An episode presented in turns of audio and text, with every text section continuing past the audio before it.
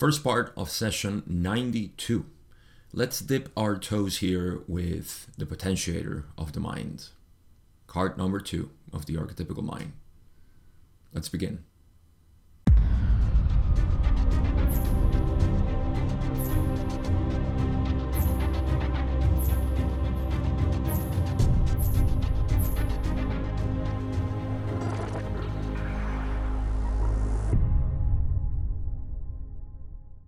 In the last session, we discussed a lot about the first card, the Matrix of the Mind, speaking of the Tarot and the archetypical mind.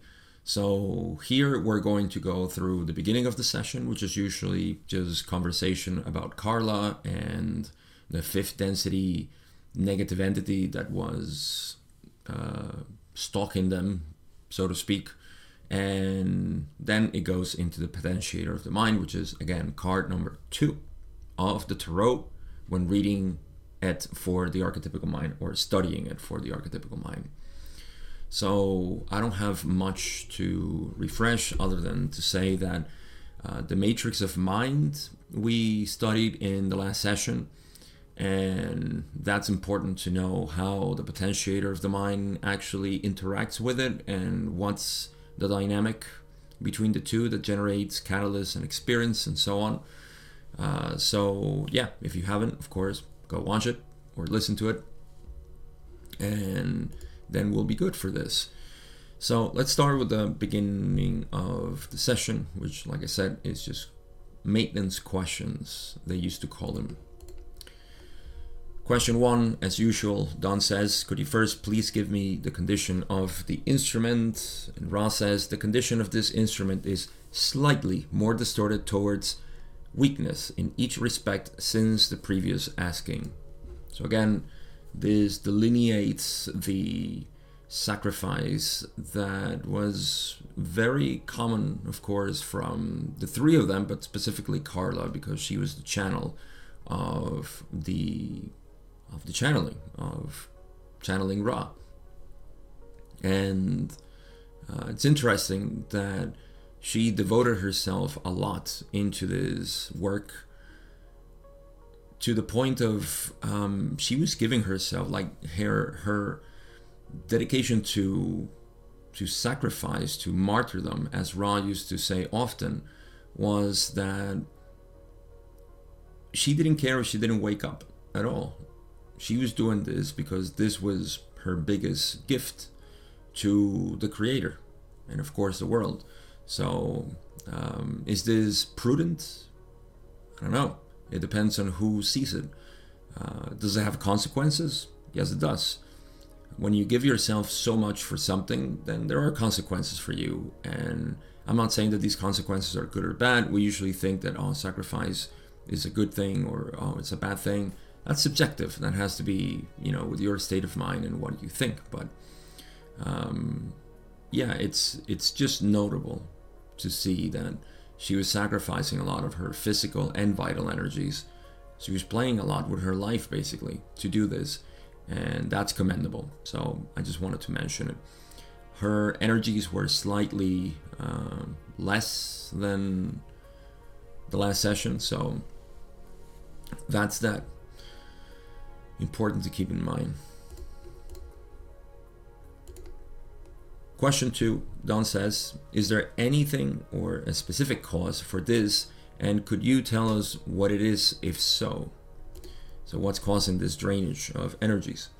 Ra says the effective cause of the increased physical distortions have to do with the press of continued substantial levels of the distortion you call pain. Various vehicular or vehicular distortions to, uh, other than the specifically arthritic have been accentuated by psychic reading and the combined effect combined effect has been deleterious. And they say the continued continued slight but noticeable losses of the vital energies is due to the necessity for the instrument to call upon this resource in order to clear the shall we say way for carefully purified service to others working the use of the will in the absence of physical and, in this particular case, mental and mental emotional energies requires vital energies. So, again, we see a um, a depiction of Carla's dedication to service here. Um, so the physical energy distortion was due to pain and um,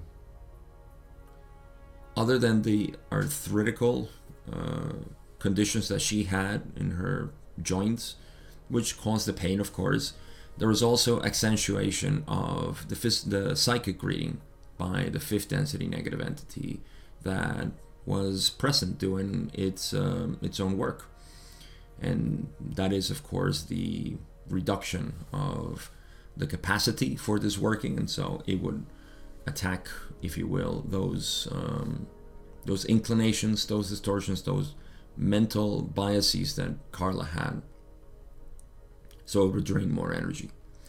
And then again, they say um, the loss of vital energies, which was gradual, as they were saying, uh, was due to the necessity for Carla, in essence, to call upon the resource of Ra um, to more purify the service to others. So her dedication to this to this channeling was draining her of vital energies. The use of the will in the absence of physical and mental and mental emotion energies um, is interesting that they um, they differentiate these two, and I like it because uh, mental could be just any mental activity, but then when emotions arise, then there is a combination of not just mental but physical too, right? So anything that is mental activity that produces uh, a sensation in the body is an emotion. And so that requires uh, vital energies to be used. You're dedicating, in essence, your desire to live is invested in this. And this is why we clear up so many of our emotional reactions and uh, ourselves, you know, who we, we make of our emotions our personality. Um, that to me is is a limiting factor in our lives when we say I am an angry person or I'm a nostalgic person or I am this or I am that. Again, it's identifying with the the mental processes that produce a certain emotion in you, and then you identify with that. Uh, that produces a sort of stagnation because you're not that. You know, that's a that's something that's happening in you. So don't identify with it. Just uh, allow it to go. Some people are afraid of letting go of certain uh, qualities, emotional qualities that they have, because they think that that purity or that divinity that is distilled out of the emotion will be lost. Uh, let me rephrase this. Some people think that if they change or they let go of those things that produce these emotions in them, then that beautiful thing that they admire in themselves, which is, you know, it's not a selfish thing, it's not an ego thing, it's just appreciating the beauty of, uh, you know, you towards uh, life. They think that this would disappear. Not really. What will disappear is the tendency to uh, to to be to, to use vital energies into these emotions, right? And so you can let go of that, and you will see how that which is the core of what's producing, uh, and it's not really producing the emotion, but is intertwined with the emotion, is part of you. But that doesn't require vital energy That is just an abundant. Um, a plentiful, uh, infinite, actually, source of that love, which is really what's, you know, what all comes down to. All of our emotions are based on love. Um, but in any case, it's a it's a deep topic, and I just like that distinction between mental energies and mental emotional energies. Um, they both require, of course, vital energies. So um, the use of the will, in this case, her will to continue the contact, uh, in the absence of physical, mental, and mental emotional energies, is quite deleterious, as they said. Um, did they say that here? They said in the past, yes. Well, in in general, of course, that that'll drain your vital energies, and so she will have the consequences that I was talking about before. Um, her arrangement, her mental arrangement, as it is the case for all of us, in different, of course, configurations, uh, will cause that sort of uh, vital energy depletion, which is, of course, vital, as the word says it. Question three, Don says, We have been attempting to figure out how to provide the instrument with the swirling water, which we hope to do very soon. Is there any other thing that we can do to improve this situation? Swirling water seems like a jacuzzi to me or some sort of uh, powered water uh, massage. Ra says, continue in peace and harmony. Already the support group does much there is the need for the instrument to choose the manner of its beingness. It has the distortion, as we have noted, towards the martyrdom. This can be evaluated and choices made only by the entity. Um, I love that Ra is very encouraging of show me who you are.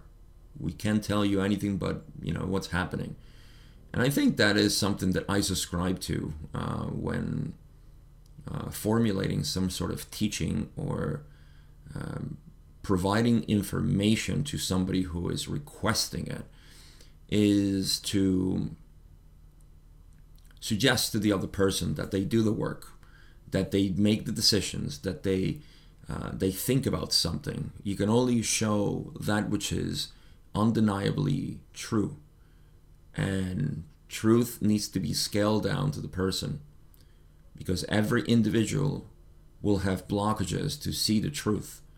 And those blockages need to be honored. They don't they don't need to be bashed or you know forced upon you know with truth. Um, it's a very real thing that we try to do as humans. Uh, it's not a terrible attitude. I think it comes from an intense desire to change somebody to want to transform somebody. But when you're providing information to somebody else it's important to honor their blockages and to respect their process. Um, and I think Ra does this here, and they they're actually very clear to it, and they say, you know, uh, uh, there is the need. First of all, they're doing everything that they can. That's a very important point to maintain here as we talk about the history of LNL research or this trio of Don, Carla, and Jim. They were doing everything. They were fully dedicated to this and it's almost like they lived for nothing else but this contact and they did everything you know continue in peace and harmony. That's the best advice they could give. Continue. They didn't say you know go return to the peace and harmony. No continue with that peace and harmony that you have. And they already do a lot. But then they add you know there is the need for the instrument for carla to choose the manner of its beingness what does that mean? To choose the manner of your beingness? Well, you have to be completely decided to who you are. You know, if you are described this and that way, then you know that's who you are. If you wish to change, or to wish, if you wish to just um, let go of things and see what comes up, then that's also true for you. Anything goes. Um, so you have to choose. Who are you? What is informing your reality? You choose that. Then Ra says, We have noticed basically that she is uh, inclined towards martyrdom. Well, this can be evaluated and choices made only by Carla. You have to evaluate those tendencies that you have. You see, while I say that you shouldn't identify with your personality, I believe it is important to identify our inclinations. That is not to say identify with our inclinations or biases, but rather to identify our tendencies, our biases, our inclinations, our preferences. What is it that this body mind wants? What is it that it's uh, it's craving for? Identify those things. Don't identify with them, but identify them so you can make choices and say, well, I'm not uh, at all interested anymore in this preference. Um, I wish to change it. And so that's the beginning, you know, of a transformation. You have to be conscious, aware of what's what's going on with you. Let's move on. Question four, Don says, What is the present situation with the fifth density negative visitor we have? And there's an inaudible part to this. Um, but basically asking, What's going on with the fifth density negative entity? Ra answers, It is with this group, so it's with them. Don follows up and says, What prompted its return?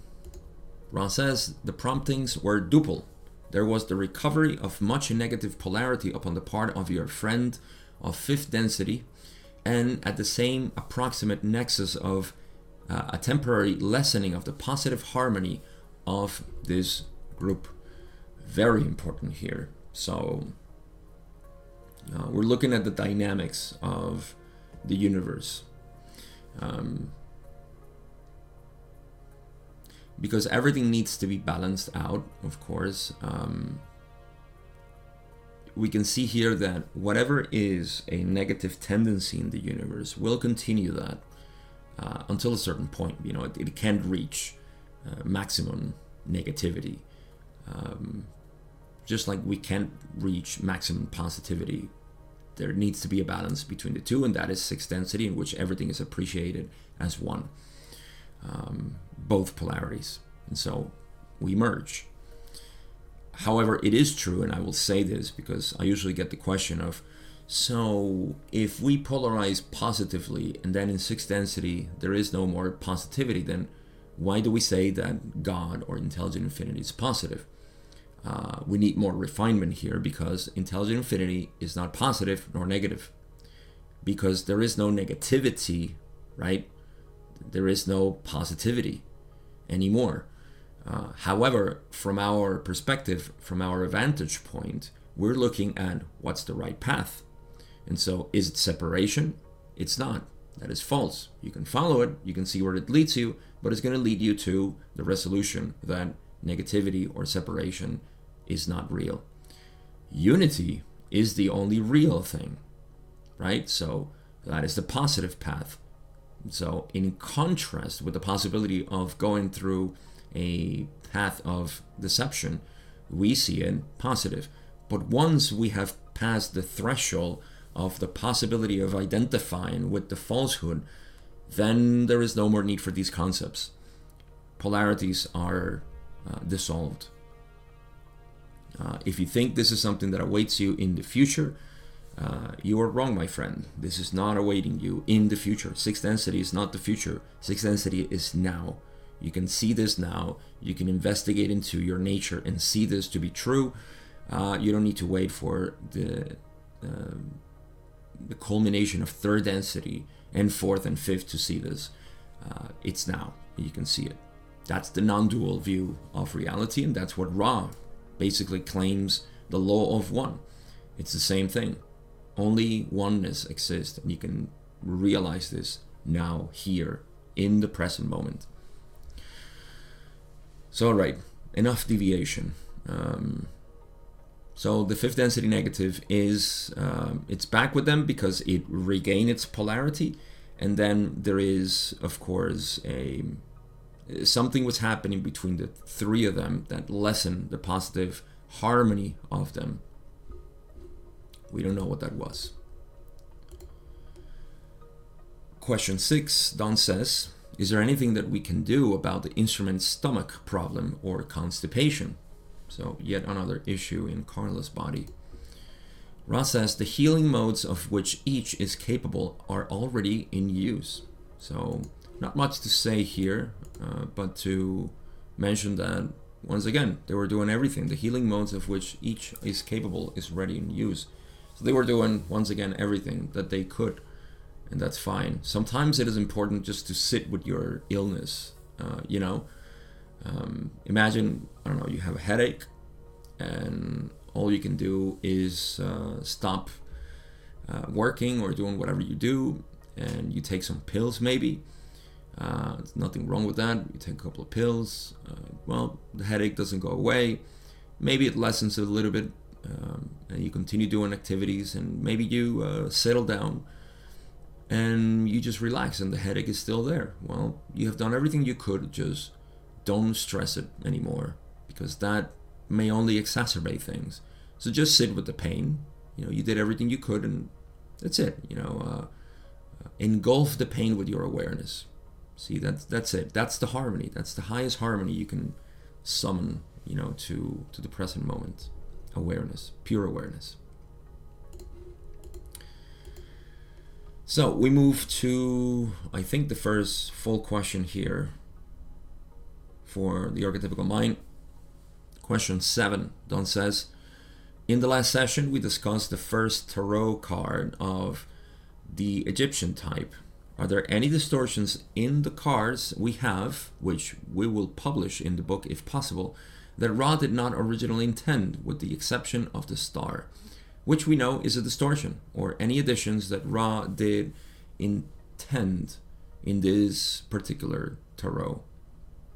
So, uh, are there any more distortions in in the card? In this is card one, by the way, the Matrix of Mind. Ra says the distortions remaining after the removal of, of astrological material are those having to do with the mythos of the culture to which Ra offered this teach learning tool. This is why we have suggested approaching the images, looking for the heart of the image rather than being involved overmuch by the customs and creatures of a culture not familiar to your present incarnation. We have no wish to add to any already distorted group of images, feeling that although distortion is inevitable, there is the least amount which can be procured in the present arrangement. So I like to give a little slant, a different slant to something I said in the last session about mythological uh, use for knowledge, for understanding. We have a false assumption that knowledge is, um, you see, we think that epistemology is derived from um, acquiring things outside and sort of um, filling up this hard drive. You know, we're we are a hard drive, blank hard drive when we're born. You know, it just it gets added information to it. That's how we see it. This is at best uh, a misconception, if not totally wrong. Uh, knowledge is knowing. It's simple. Knowledge is knowing. It is not conceptual knowledge. It's simple knowing. The more you know, meaning not conceptual knowledge, but experience non, uh, known, then the more knowledge you have, the more wisdom you have. It's an inherent wisdom. Um, so, when learning this, it's important to keep it at the minimum. Yes, we have to use tools, we have to use uh, maybe books, maybe images, maybe. Um, some uh, some sort of uh, verbal iteration doesn't matter how it is or you know uh, like the buddha's uh, white flower sermon where he just you know sat there looking at a flower a white flower you know that's a teaching it's a huge teaching there and that's where it's supposed to have originated zen which not really. We just say oh, the Buddha was using a, a, Zen technique before Zen even existed, which is just a play of words, of course. Uh, Zen has existed since the dawn of humankind or human beings. In any case, we have methods, we have uh, structures in which we can learn. We can use them, uh, but we don't get lost with the tools is, in essence, what Ra is saying here, and which I mentioned in the last uh, session, because this is the uh, the confusion that arises from believing or learning specific things through the structure that we're learning. um, it's better to go into the heart of what it's teaching, and that's what Ra is saying here. So uh, it's not just the star that was astrological. Um, I feel that Ra mentioned this because there wasn't much to the archetypical mind that the star would suggest. Um, I think you can go on and on and depict in many ways, or many things can be depicted out of an archetype because you can describe it in so many ways. You know, I can put up a screen there. You know, I can put up a, I don't know, a joystick now. These are things of our culture. See, I'm thinking about technology now. We're we're all thinking about technology, so we use technology as a reference. Does that mean that we are the screen and we get, uh, you know, along with the analogy of the screen, so f- much that we get lost with it? No. So we use them as a reference. You know, um, they are a sort of, uh, you know, a cane to help us move, but it's not the leg itself. So, once again, forget about the mythos. Uh, go to the heart of what it's it's supposed to mean. So, yeah, customs, creatures, all of that is part of a culture that no longer describes ourselves. And it's amazing that they don't want to add anything else, of course. Please don't add anything else. Just let's use whatever's there, minimalistic, and just as a bridge to the true understanding of what we're talking about. Moving on. Question 8, Don says, then you are saying that the cards that we have here are the best available cards in our present illusion at this date. Ra says, Your statement is correct in that we consider the so called Egyptian Tarot the most undistorted version of the images which Ra offered. This is not to intimate that other systems may not, in their own way, form unhelpful architecture for the adept's consideration of the archetypical mind. Which, again, um, if we're going to talk about the um, um, flesh and bones of, um, or should I say, the, the sinew and bones of the archetypical mind, then yes, the Egyptian Tarot is the most undistorted version of the teaching that Ra gave. Um, clearly because later on we added more distortions. Now, are these distortions unhelpful? Not really. They're just more ways to describe the archetypical mind and the archetypes per se, um, standalone archetypes, as it were. And so we we depict many things in them. Um, they can be helpful for certain people, uh, I suppose, and uh, that's something to keep in mind. You know, a lot of people have learned about the archetypical mind not only through the tarot but through other systems. So, are they helpful? Of course they are. Are they different from what Ra teach back then or taught? Um, of course. So, to answer Don's question, yes, it is the most undistorted version of Ra's tarot, let's say. Uh, but the other ones are, are helpful too. So keep that in mind as well. Next question.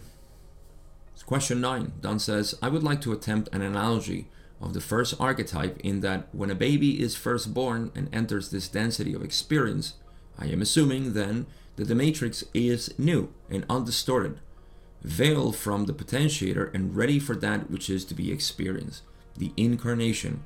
Is this correct? Ra says, yes.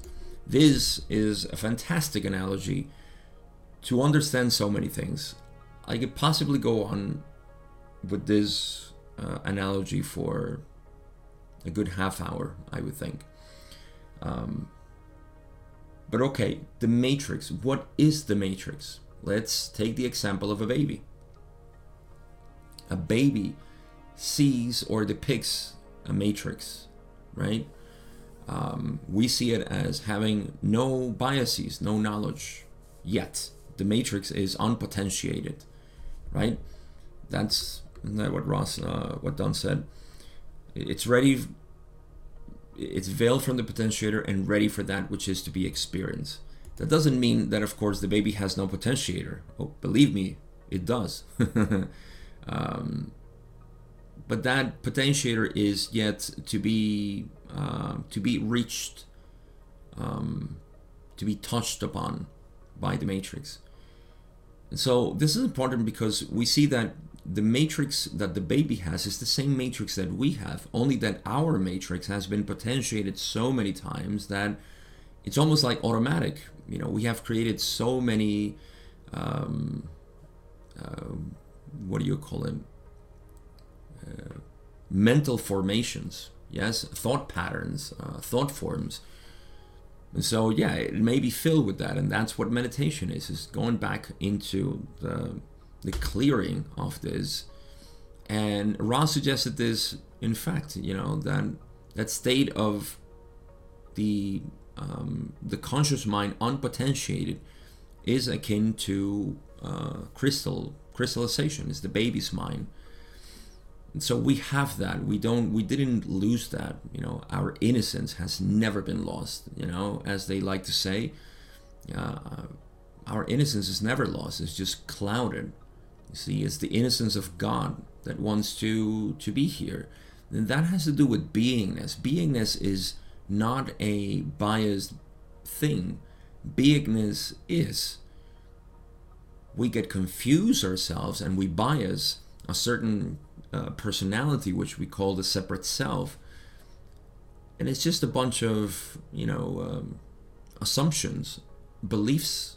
They're not real, but we live by those beliefs you can see when those beliefs are broken, the person is liberated. Uh, and you know, this doesn't have to be an, on a spiritual path. It could be anybody. You know, uh, some people are liberated by just um, breaking the belief in, uh, let's say, God. You know, as a sort of uh, higher being that is there watching them all the time, and you know, the loss of that belief is just a great maturity that that that blossoms, you know, in the person. So yeah, if if we we can just get in touch again with that that innocent part of us, it's always been there, and it's not a regression. You know, it's not like you're regressing to the child's mentality, which is uh, uninformed. See it's not mature. We have a maturity already in us.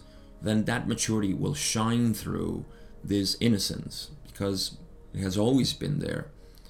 Um, so we kind of need a balance between the two between that which is the unknown the truth of us and then that which is known to us which is whatever little knowledge we have and so a sort of you know humble approach to life is achieved and gradually expanded, not, not just achieved, but gradually expanded.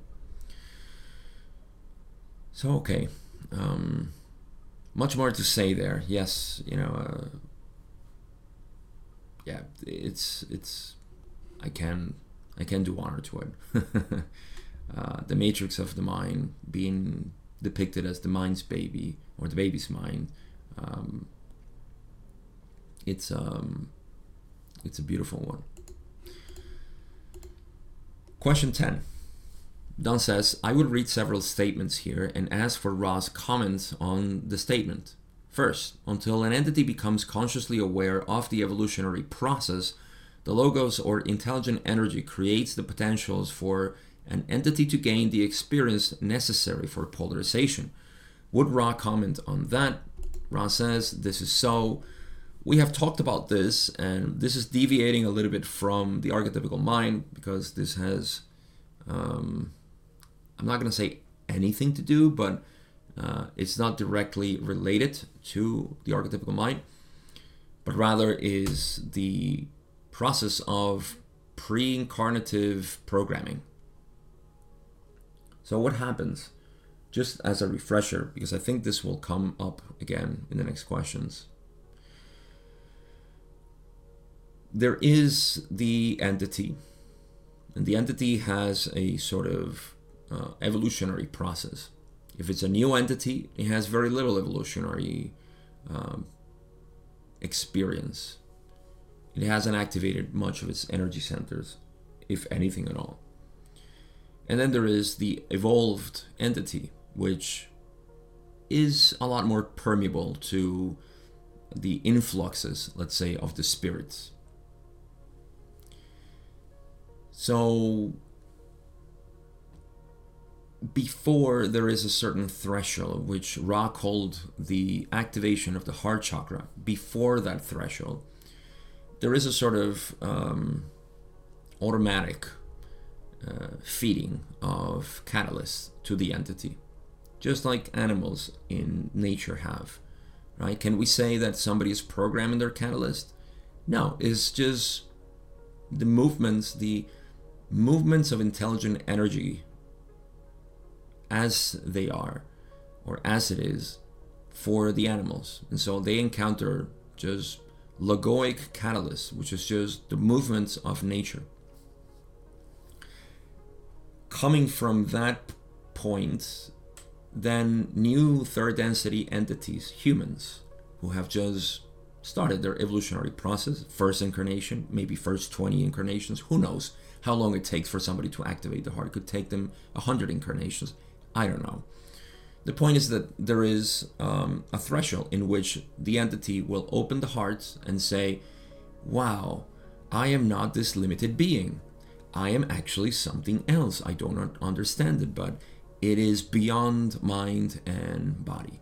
And so spirit is being channeled through. Ah, great. Fantastic. It's willingly now. The entity is knowledgeable of this. So when it dies, pre-incarnatively it programs itself because it is now able to see itself. It's almost like God opened its eye through the heart.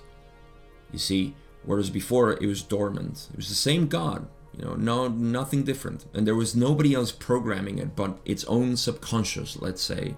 The the logoic subconscious um, information or intelligence was programming its own catalyst until it opens its eye and says, I am. And once through this I am, it can never close its eyes again. At least not in time space where this programming happens. When it comes here, though, then the veil of forgetting, of course, uh, makes us uh, asleep again. So we need to wake up, if you will, a second time. Uh, but the heart is already open, the heart is already awake. So that's um, that's what Don is talking about here. This is old. Uh, I think he was just uh, asking this for part of her of his um, his sequence of questions that he's going to ask, right? So I think he was just making sure, because we know this. Until an entity becomes consciously aware of the evolutionary process, the logos or intelligent energy creates the potentials. See, it potentiates an entity to gain experience necessary for polarization. What is that polarization for? Activating the heart. It's not for graduation, but it's activating the heart chakra, which means, yeah, you begin to work now consciously towards graduation, towards harvestability. Don't confuse the two. Polarization is not an indication of graduation or harvestability, uh, but it is the means in which uh, graduation happens because you polarize. So let's say polarization happens until heart activation, and then heart activation propels it beyond 51%, if you remember the numbers. But okay, let's see what else uh, Don says. Question 11. Don says, then this occurs because the potentiator of the mind is directly connected through the roots of the tree of mind to the archetypical mind and to the logos which created it. And because the veil between the matrix and potentiator of the mind allows for the development of the will, would Ra comment, uh, this sounds strange to me. Ra says some untangling may be needed as the mind body spirit complex, which has not yet reached the point of the conscious awareness of the process of evolution, prepares for incarnation it has programmed programmed for it a less than complete, that is to say, a partially randomized system of learnings. The amount of randomness of potential catalysts is proportional to the newness of the mind body spirit complex to third density. So this adds another layer of um, fascinating um, understanding of this system. So, yeah, this paragraph adds definitely another layer to to this understanding of how the entity evolves through the incarnations. So once again, see how I talked about the new entity and then the veteran or the uh, the evolved entity. Depending on that spectrum, then a series of randomized catalysts will be programmed. Um, which kind of makes sense. At the beginning, it was 100% random catalyst, which again is not. Uh, it's random from our perspective, but is completely harmony or harmonized by the logos.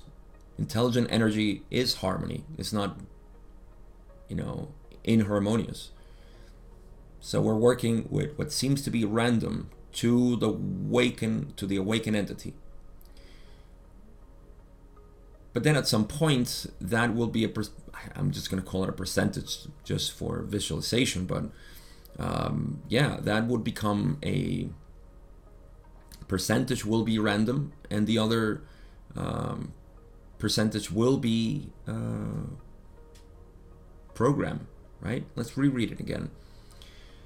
As the mind body spirit complex, which has not yet reached the point of conscious awareness of the process of evolution, prepares for incarnation, it has programmed for it a less than complete, so um, a partially randomized system of learnings. So this entity must have passed the threshold, right? But it's not fully aware of the process of evolution. That's interesting. Uh, for any entity to program in its incarnation, whether that be randomized or not, uh, it needs to have reached that level of activation of the heart. So I guess it depends on how much of of that activation. So, for example, a wanderer can fully program its um, its incarnation because it's it's past, way past that point. Whereas um, an entity who is just barely grasping the lessons of love and understanding, heart chakra, uh, they may need to rely a lot on randomized catalyst. That's pretty cool. I like it. So the amount of randomness of potential catalyst is proportional to the newness of the mind body spirit complex to third density. Yeah, that makes sense. It is less and less uh, random the more evolved uh, or veteran or more you know, um, season, let's say, the entity is. Very interesting. I never thought about it this way. Ra continues and says, This then becomes a portion of that which you may call a potential for incarnation or incarnational experience. This is indeed carried within that portion of the mind which is of the deep mind, the architecture of which may be envisioned as being represented by the concept complex known as the potentiator. So here's where we see the archetypical mind um, working or in place. Uh, all the catalysts and experience that is programmed uh, independent from the archetypical mind, of course. The archetypical mind is just the uh, the structure in which this is going to play out, right? How it's going to filter through experience and third density in this particular planet uh, and be seen by the entity, the entity which is God, God itself. How is it going to perceive it? Is it going to perceive it very random or is it going to perceive it as very, you know, me, myself? I've been doing this. You know, I am responsible for everything. Um, see, the perspective is the only thing that changes awareness never changes. Awareness is always constant because awareness equals God. God is aware. Only one being can be aware in creation, and that is the one creator. So, okay. This then becomes a portion of which you call a potential for incarnational experience. That amalgamation of, um, let's say, program experience or that which wants to be experienced goes part of potential. It's potential. It's, it doesn't mean that it's going to execute, but it's going to be um, very latent, uh, waiting for it, right? And so this is indeed carried within that portion of the mind, which is of the deep mind, right? We're talking about now the architecture of the mind, uh, the roots of the mind, the tree of mind. The architecture, architecture of which may be envisioned as being represented by that concept complex known as the potentiator.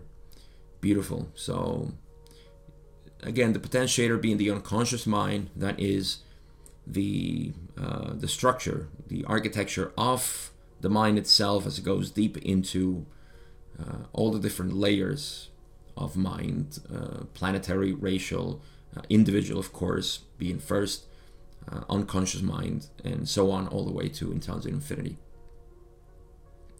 So, okay, that's um, that's a potentiator. That's the unconscious mind. And then Ra gives a sort of clarification here. They say it is not in the archetypical mind of an entity that the potential for incarnational experience resides, but in the mind body spirit complex's insertion, shall we say, into the energy web of the physical vehicle and the chosen planetary environment. However, to more deeply articulate this portion of the mind body spirit complex's beingness, this archetype, the potentiator of the mind, may be evoked would profit to the student of its own evolution.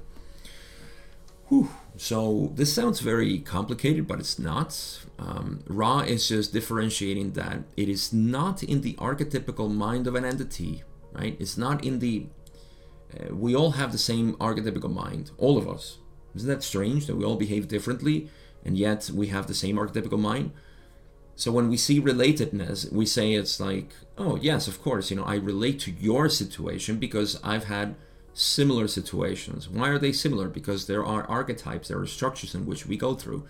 And so we say, ah, yes, you know, I, I can totally relate to that.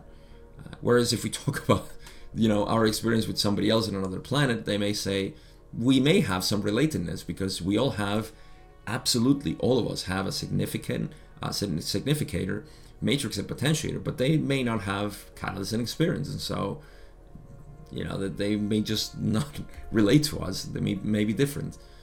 Um, but we humans can relate to each other completely because of this. However, that which makes up ourselves is not the archetypical mind. You see, it's very tricky, you know, to talk about this, uh, but I'm sure you can see it. Don't confuse the blueprint with the structure. Um, okay, so it's not the archetypical mind of an entity that the potential of incarnational experience resides, but in the mind body spirit complex's insertion uh, into the planet, basically, the energy web uh, of the physical vehicle and the chosen planetary environment. So, this is another thing. Yes, you remember when we talked about uh, the programming of the physical vehicle? Um, for example, you may program certain limitations or enhancement, enhancements to your body for a specific experience, and this is actually very interesting. Uh, too bad that we can't m- marry it with so many uh, genetic studies where we get into, oh, you know, is there the is there a gene for sports? Is there a gene for music? Is there a gene for. We may be missing the point by only looking at physical structure because there is a music being played, you know, within us, a vibration, a harmonious vibration that is the expression of us. You see, and so that may definitely interact with the DNA and gene structure of our beingness. And so suddenly, you know, there is a sort of talent that is uh, is appreciated in the individual. So my suggestion here is that that is the energy web of the physical vehicle.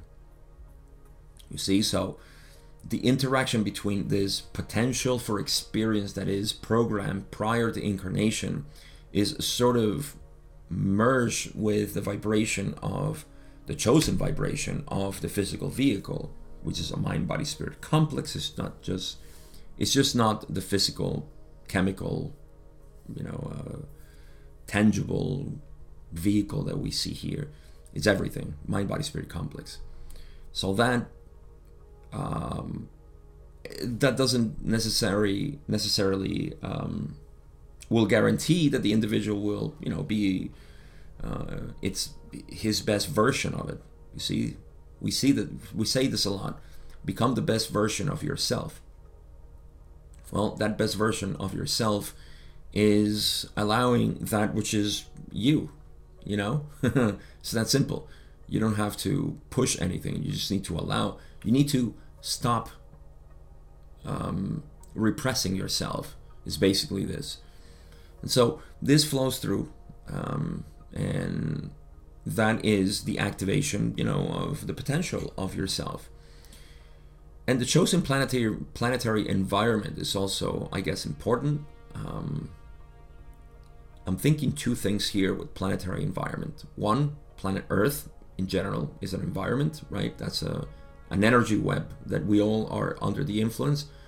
But it could be also the environment of the specific planet like your culture your climate your um, uh, the country in which you live, independent of culture, or the state in which you live, the family in which you live, all of that may have an influence, right? But it's important to know that every single aspect of your life has been programmed, uh, not to happen, but just to, let me rephrase that. Every single aspect of your life has been in the direction of the program, which was for you to express yourself in um, the utmost um, possible way. What I'm saying is that your life has been always going into the direction of peace, beauty, harmony, joy, um, ecstatic being. It's always been going there, and everything that has happened to you has been in that direction.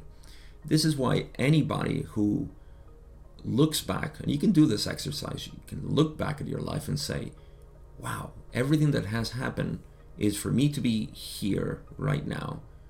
And what is it that I most desire in my life?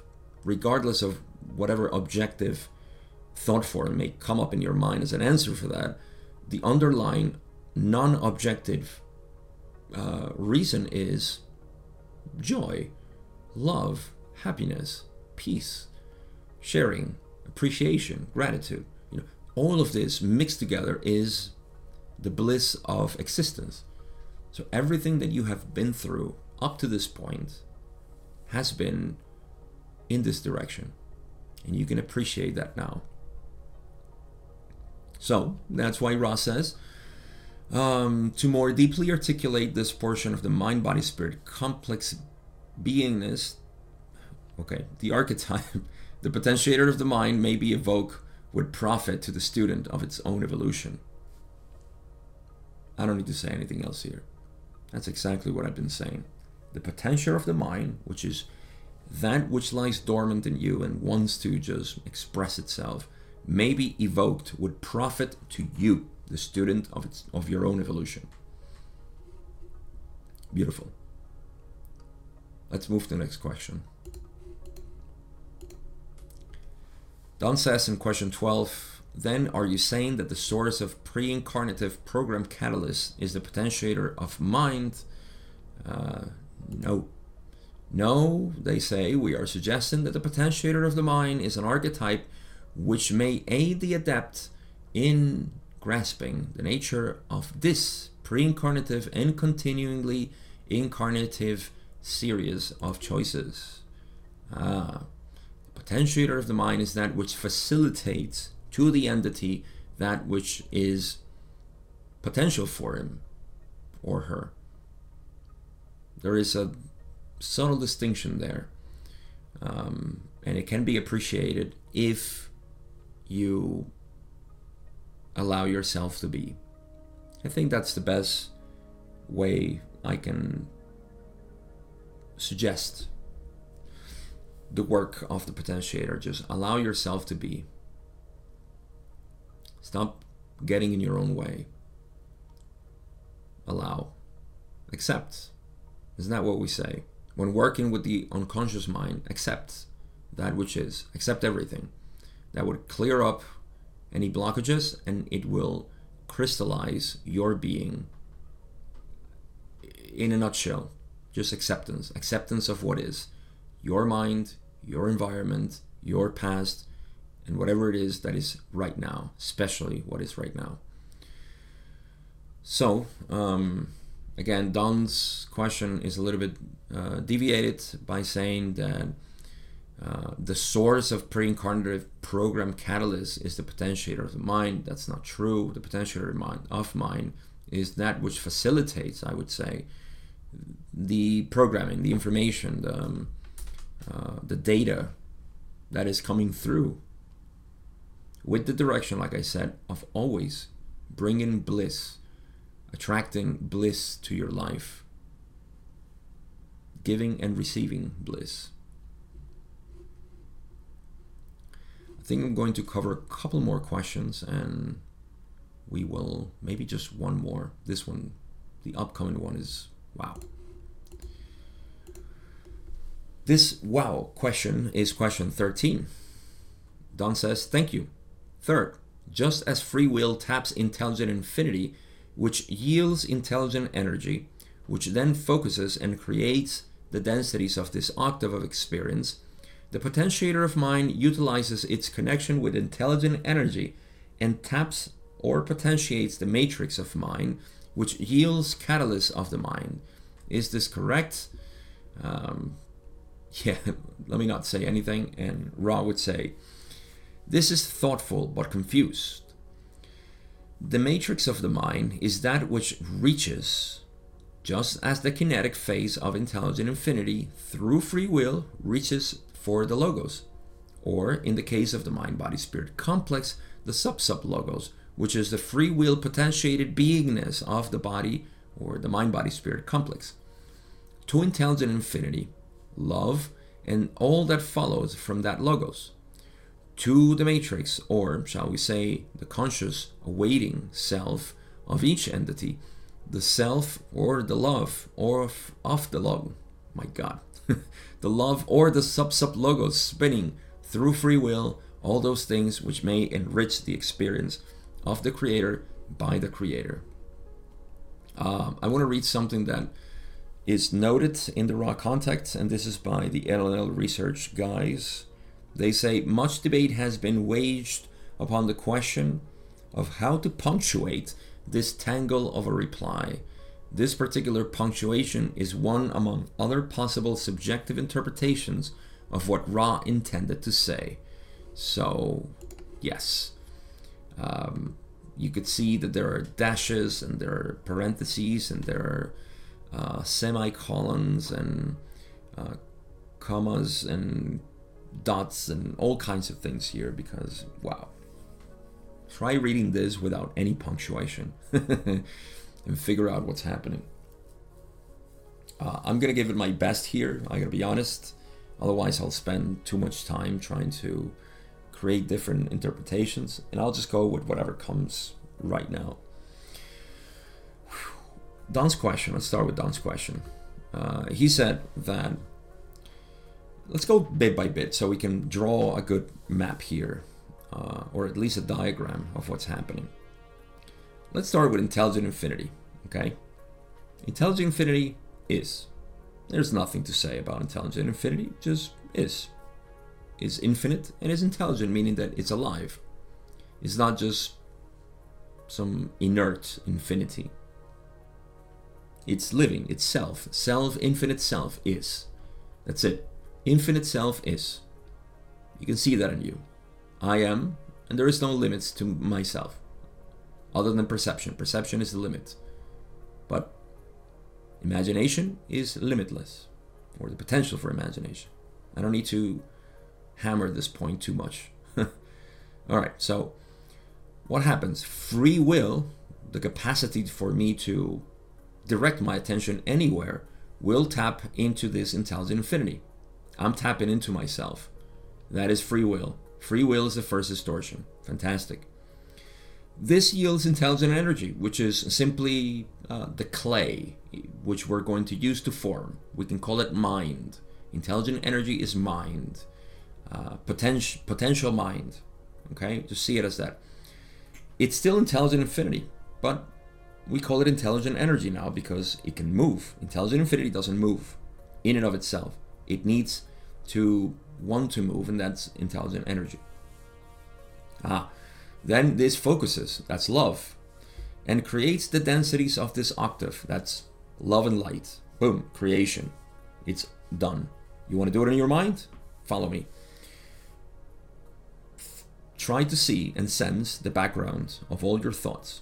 Can you see any limits there? No. Okay, that's intelligent infinity. Period. There is no limitation, it's infinite. And you know it's intelligent because it's you. You're seeing it, you're alive, you're being. Perfect. Now, move yourself in your imagination. Have thoughts, have images, all these kinds of things, right? Where are they appearing? In space, in the space that you call you. That's space, right?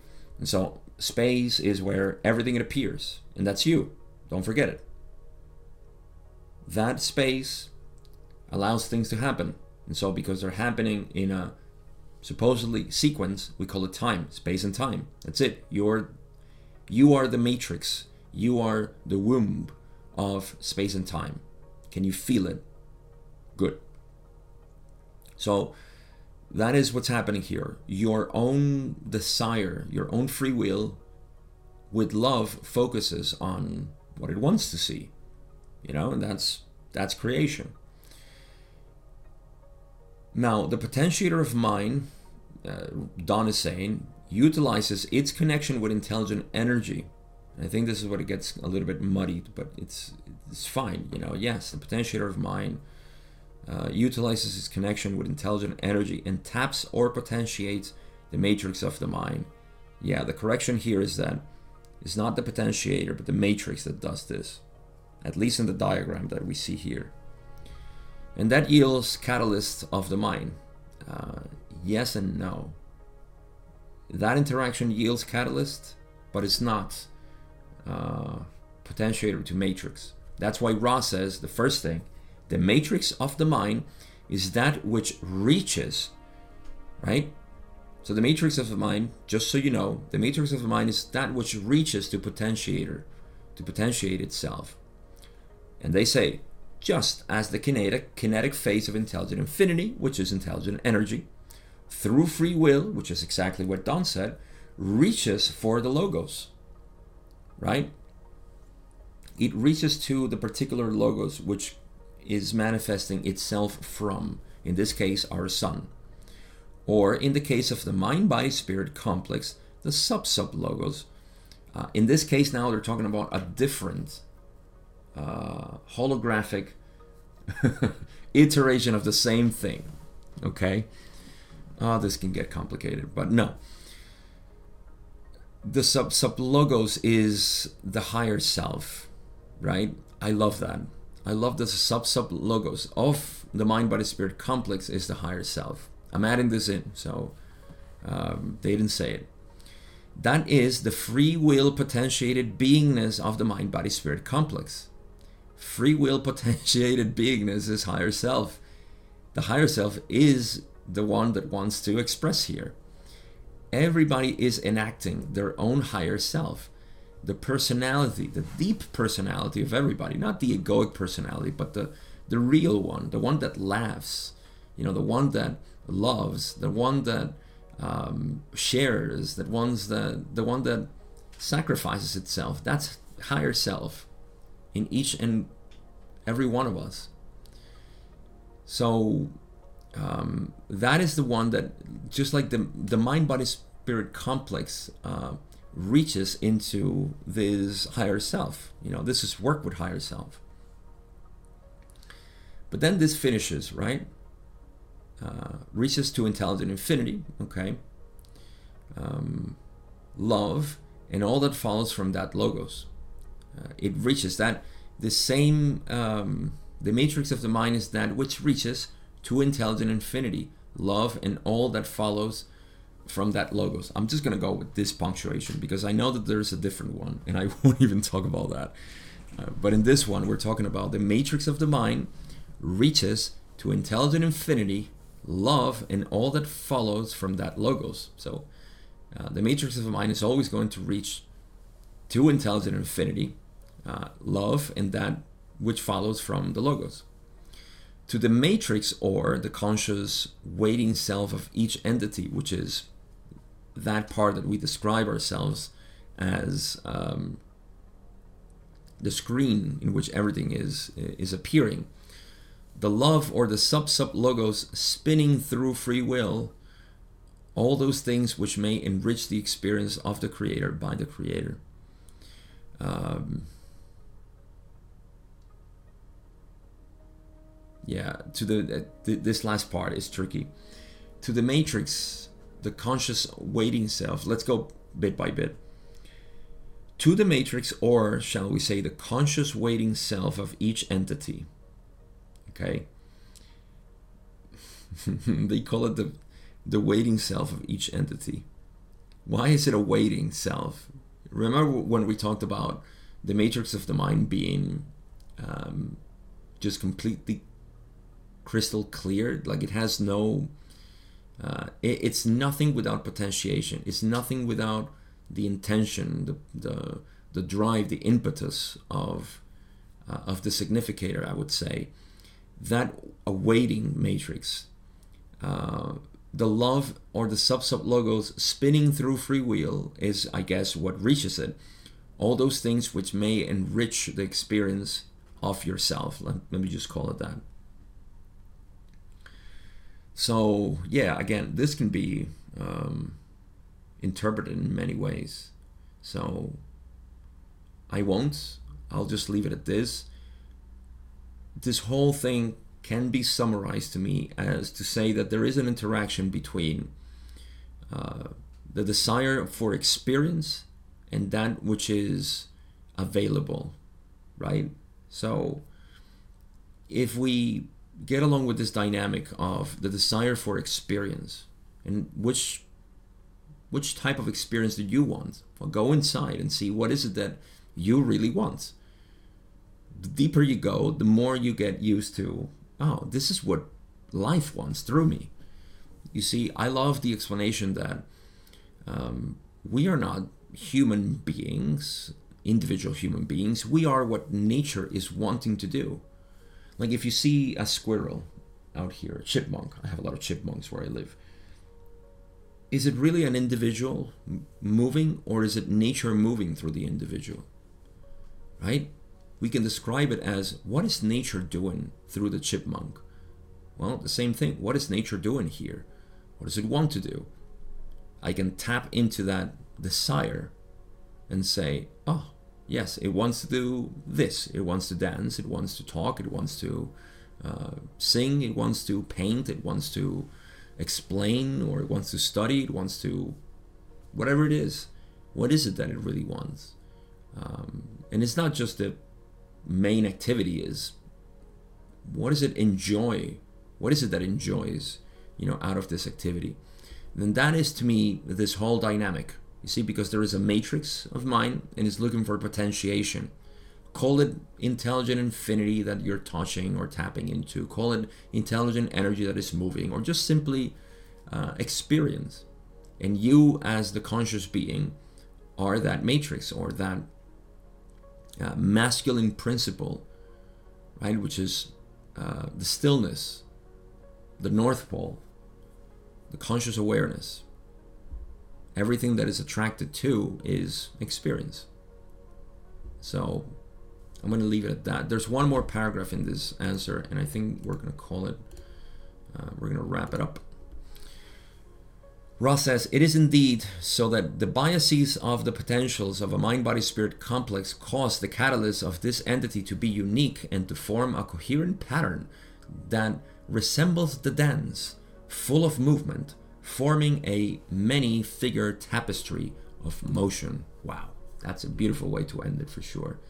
Um, So it is the biases of the potentials of a mind body spirit complex. Your biases, your inclinations, that which I'm referring to, go into that. Go into whatever it is that you feel that you want to do, right? There is an urge, there is a, a desire, there is a passion in you that wants to do something. Get in touch with that. You see, those are the biases. You can see it as potentials. Why? Because you haven't been doing it because you want it, because you envision it, and you see it and it's beautiful, you know, and it's great, and it's uh, changing the world, and it's changing you, and it's changing other people, and it's just painting this universe with your own colors, shall I say. That, get in touch with that. And that dynamic of you, the, uh, the waiting self that Ra said, that matrix that you are enacting here, that archetype, is touching, is playing, is dancing with, then that particular uh, bias that you have, which is just your passion, let's call it that, what you're passionate about, you know, those potentials, those are the ones that are going to create this dance full of movement, forming a many figure tapestry of motion. Ah, beautiful. I love it. So, yeah, that is the best I can possibly talk about this. Um, I don't have anything but conclusions. This was this this question 13 again. Um, I think it summarizes very well the, the work between uh, matrix and potentiator, and I'm gonna conclude it at this as I talked about, this dynamic is the dynamic of you being able to uh, touch with that intimate, so intimate part of you that only you can know, only you can experience. And it's awaiting to be expressed out. Um, it requires no preparation, it requires no study, nothing but the allowance, the acceptance of what is uh, and I'll give you an example of this as I have seen it. Um, I've seen it with myself in what I do, which is this teaching and uh, talking and expressing my own thoughts. But also, I think it's a lot more clear in people who create art because art we all appreciate music, paintings, sculptures, and so on. Somebody who is very repressed and maybe likes to play with you know, with Play Doh. You know, that person feels maybe um, I'm 30 years old and I like playing with Play Doh. That, that Play Doh, that's, um, um, that's children's stuff. Why? Why are you having those thoughts? You know, if we help this person out and say, no, please, you know, go. We encourage you to keep playing and making things, and that's valuable. You know, can I buy that? You know, that's awesome. Can you do more of this?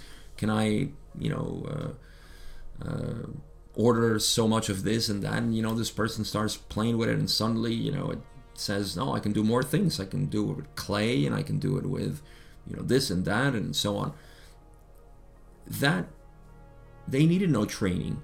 They just needed the experience of allowing that to be. That's what they wanted to do. Apply this to musicians or to you know writers or um, you know um, anybody who likes to create things or do things for others and help others you know. Oh, i don't know if i should help people because they're going to think that i am this and i have uh, an inferiority complex because i don't feel that i'm enough and so on well all of this is what needs to be cleared out that's the healing process and so what comes out is this so you see it's not something you need to learn it's something that you need to allow to um, to respect to honor to love of yourself, to accept of yourself. That's how I would put it. And that is the interaction to me between matrix and uh, potentiator. It's the reason why, of course, these archetypes needed to exist in the past before the veil because they were necessary. There is a matrix, which is what I'm experiencing, and then there is the potentiation of that which I want to experience, right? in that which is constantly changing due to the experience of this dynamic, I call significator. And we'll talk about significator in part two of this session. But with that, I'm going to leave it here. Thank you so much, as usual, for watching. Um, like I've been saying lately, if you want to support what I do here, very easy. Go to Patreon. It's the best way you can do it. And links are always in the description. I appreciate that. Um, I have nothing else to say but to invite you for part two. This is possibly going to be a three part session again as we dive deeper and deeper into the uh, potentiator of the mind. But that's all we have for now. Until next time, take care, good day, good night, wherever you are, and I'll see you in part two of session 92.